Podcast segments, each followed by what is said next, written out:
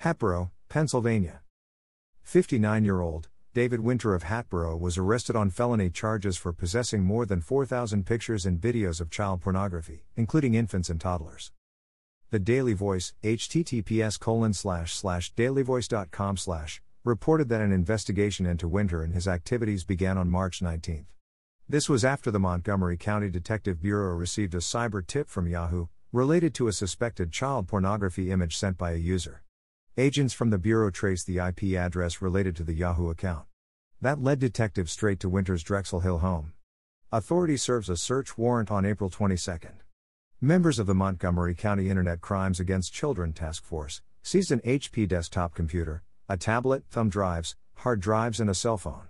Investigators later found 4,797 images and videos of child pornography, including children who were under the age of 18 either posing nude, masturbating, or engaging in oral, anal, or vaginal intercourse, according to the criminal complaint filed against Winter. He was charged with 200 felony counts of possessing child pornography, and one count of criminal use of a communications facility. Winter was arraigned before magisterial judge Paul N. Leo, who set bail at $250,000. Unsecured.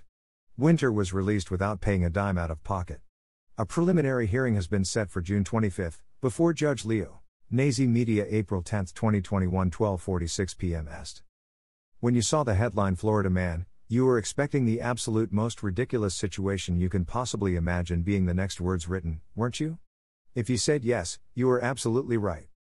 35 year old Dontrell Stanley, from Florida, reportedly ran a stop sign while driving his motorcycle. When it looked like he was about to crash, he dropped the bike to avoid hitting an oncoming vehicle. The only problem was that, according to a Twitter post from the Clearwater Police Department, at Mike Clearwater, who made the arrest, Stanley had a 17 month old baby riding on his lap when the accident happened. Police say the baby was rushed to the hospital in critical condition. Stanley, the child's stepfather, was also taken to the hospital for minor injuries. He was then arrested and charged with child neglect with great bodily harm and operating a motorcycle without a license. Jail records show that Stanley posted a $10,250 bond and was released. No word yet on Stanley's next court date.